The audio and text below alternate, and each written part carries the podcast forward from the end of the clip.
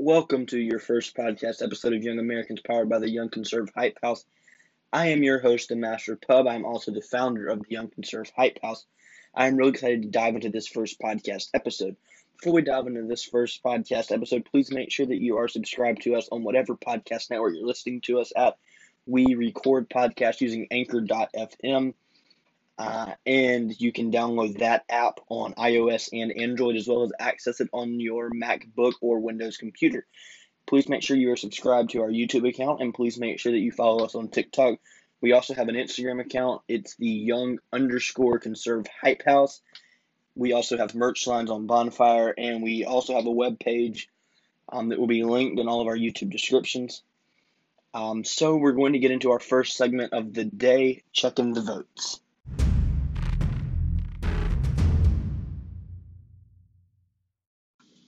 Welcome back to Young Americans, powered by the Young Conserve Hype House. I'm your host, the Master Pub, and we've got a wonderful first episode for you today. Our first segment is going to be called Checking the Votes. So, right now, we're at the point where Biden is acting as if he is the winner of the 2020 presidential election, and Trump is challenging votes. Trump wants only legal votes to be counted, and I see no problem with that. How can Americans have any faith in a voting system when we can easily see that this election was stolen from the American people? I've been reading and studying on the election fraud material, and one thing that really stuck out to me were the program Scorecard and Hammer. If you're not familiar with Scorecard, it is a vote manipulation tool that challenges that changes votes during the transfer. It is the least adaptable form of election manipulation because it works during the data transfer. Therefore, it looks like that was the vote all along. On the other hand, a hammer, as it is called, is a counterintelligence program that is used to spy on protected networks like voting software without detection. According to the WentworthReport.com, what we see happening in Michigan and Wisconsin, for example, have all the trademarks of a hammer and scorecard operation.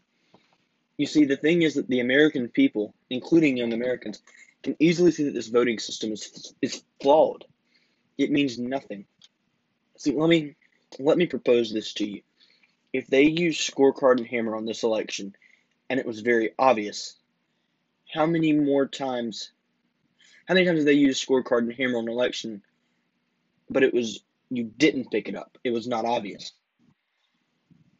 I mean, are we really supposed to put trust into a system that we, we can see with our own eyes what this election has been is easily flawed? I mean, how can we put trust into a system like that? I mean, in all honesty, and I believe this with all my heart, the only fair way to have an election, so the 2024 election, 2028 election, all of that would be to have paper, pins, and an ID check. Even then, you'll still have some form of fraud it'll just be easier to catch because you can't manipulate the software. I mean, when you look at the cybersecurity front of this, if they've used scorecard and hammer in these elections and it's that easy to get into this stuff, they probably use this on local elections, state elections, I mean, House elections, Senate elections. We see that they've used it in a presidential election. Where else have they used this? They use this in the 2008 election, 2012 election, 2016 election? We don't know. It's just hard to have faith in a voting system when we can tell that they're flawed. I mean, I'm even questioning if the voting system is real. I mean, is the vote that you cast actually going anywhere? I mean, say that you voted Trump and then scorecard changes it to Biden. That's not your vote. So technically, your vote didn't even leave the polling location a fake vote left a polling location attached to your name or whatever, and it looks like you voted for Biden and you actually voted for Trump. And like I said before, the only fair way to actually ever have an election would be to have paper pins and an ID check. I mean, there's going to be no election where you're 100% safe from fraud. They can make up papers and they can you know have fraud with that but it's less easier to have fraud with paper and pens and an ID check than it is without IDs or using voter software because machines fail and software fails. So if you build software to combat other software, you're basically screwing up the software. and what I mean by that is they have scorecard. We can tell that. And like I said, how many where else have they used this? So if they built scorecards of the election we have to stop using anything that they can use scorecard on. That way, scorecard is useless for American elections. It's not saying they won't build something else, but we have to change it up so that they can't just keep using a scorecard in the 2024 and 2028 elections and past 2028. I mean, there's no way for you to have trust in this election system when you can tell how easy it was. I mean, I was watching the Trump press conference, and he, if you watch the side of the screen, this was on Fox News um, before I switched to Newsmax, you could see the votes being taken from Trump, and then Biden's percentages going up at 99, 98, 98, 98 99%. And it doesn't seem logical, and that's because it's not logical. There's no logical way that Biden's getting all these votes at 99, 98, 99%. We will be back with our second segment after this quick break.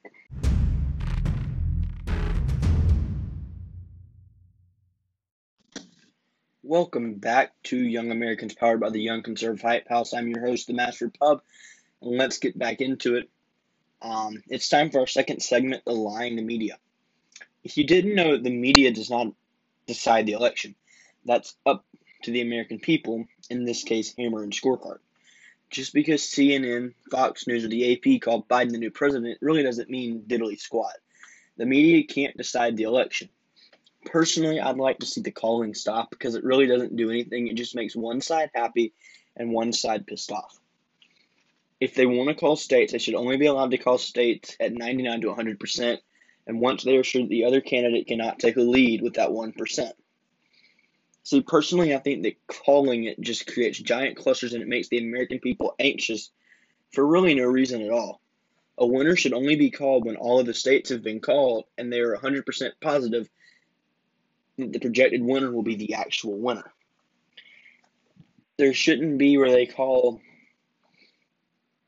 um, for instance, I'm just going to use it as I'm just going to use it as an example, even though they didn't do it in the 2020 election. They shouldn't be allowed to call Georgia for Trump and then at like 60%, and then it turns out Biden wins Georgia, and they go, oh, Biden won Georgia, not Trump. That just creates anxiousness between the American people and the Democrats and Republicans, and the only f- way to make that stop would be to stop the calling completely. There should be no calling, like I said, unless it gets to 99 or 100%. And even at 99%, they need to be 100% positive that the one that the the loser in that state cannot come back and actually become the winner. And only then should the state actually be called.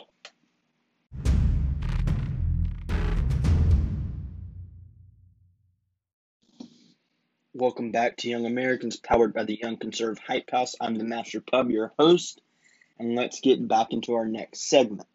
Our next segment is Trump versus Biden, the Supreme Court showdown. I see no other way for this election to ever fully be done unless it goes to the Supreme Court. Personally, I see no other option. You see, if there's ever been fraud in an election that you've watched, it's never been so quote unquote in your face than it has in this election. I mean, anybody with a brain and two eyes, I'll give you one eye, anybody with a brain and one eye can tell that something isn't right with this election. You may not know how the fraud took place, but you can definitely say um, that is not supposed to work like that. You see, and the thing is, I don't think that Americans are going to accept the results if um, they come out and say, "Oh yeah, yeah, yeah, yeah, yeah, Biden, Biden won the election," and that's something that I am sick of hearing. I'm sick of hearing just accept the results being told Republicans from Democrats. I mean, how are you? Why are you telling me to accept the results?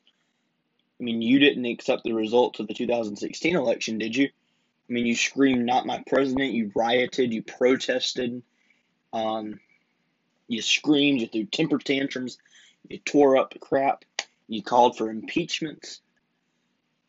I mean, you yelled that there was no fraud in the 2020 election, but you still insist that Russia was involved in the 2016 election. I mean, to me, that kind of seems like a hypocrite, doesn't it? I mean, and really and truly, nobody should be accepting any results, Republican and Democrat alike, until the Supreme Court comes out and says, this happened, this happened, this happened, or this happened. Because even if it was the other way around and the fraud was pointing in Trump's favor, not that it is, but if it was, I would still, I would rather Trump win a fair election than win because of a rigged election. And really and truly, Biden supporters should feel the same way. They should want their candidate to win because he won a fair election. He was able to beat his competitor, not because they had to have hammer, scorecard, people dressed up as different people voting four and five times, um, ballots, harvesting, throwing away ballots, flipping ballots off. And if you guys seen the video, they literally wadded up a ballot. They opened up the ballot, flipped it off, watered it up, and threw it in a trash can. But I'm I'm supposed to believe there's a fair election because you, as a Democrat, told me that. Yeah, no thanks. I mean, and really and truly, you're getting the Democrats are getting mad at any Republicans that are yelling "Not my president," but that's the exact same that same thing that they did in 2016. And where's where's the difference? There is no difference. They're they're hypocrites. That's what they are. They're they're mad because we can see through the fraud, and they they hide behind a mask. The Democrats said there was no fraud, so instead of looking for themselves, they automatically say, you know what? They're right. There was no there was no fraud at all. And that can't happen just because you're a Democrat and they say there's no fraud. You should be able to look at it and say, um, that's that's not right. I mean, you you want your candidate to win, but you want your candidate to win on a real election that's not been stolen, that doesn't have 37 tons of fraud. You want your candidate to win 100% a legal election. And we're running out of time for this, so we're going to run into our fifth break already, and we'll catch you guys after the break.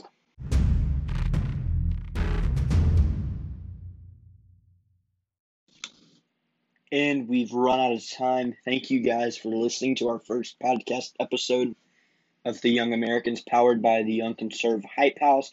I'm your host, the Master Pub. If you haven't already, please follow us on TikTok at Young Conserve Hype House.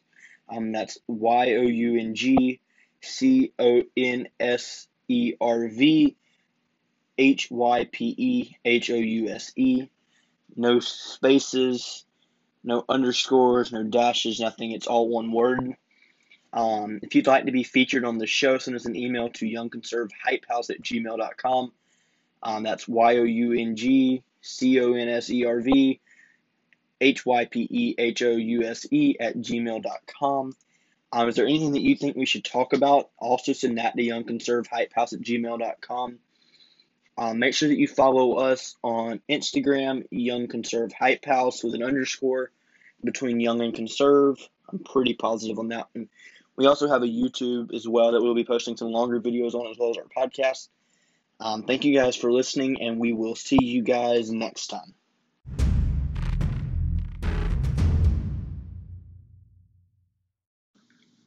Want to be featured on the podcast?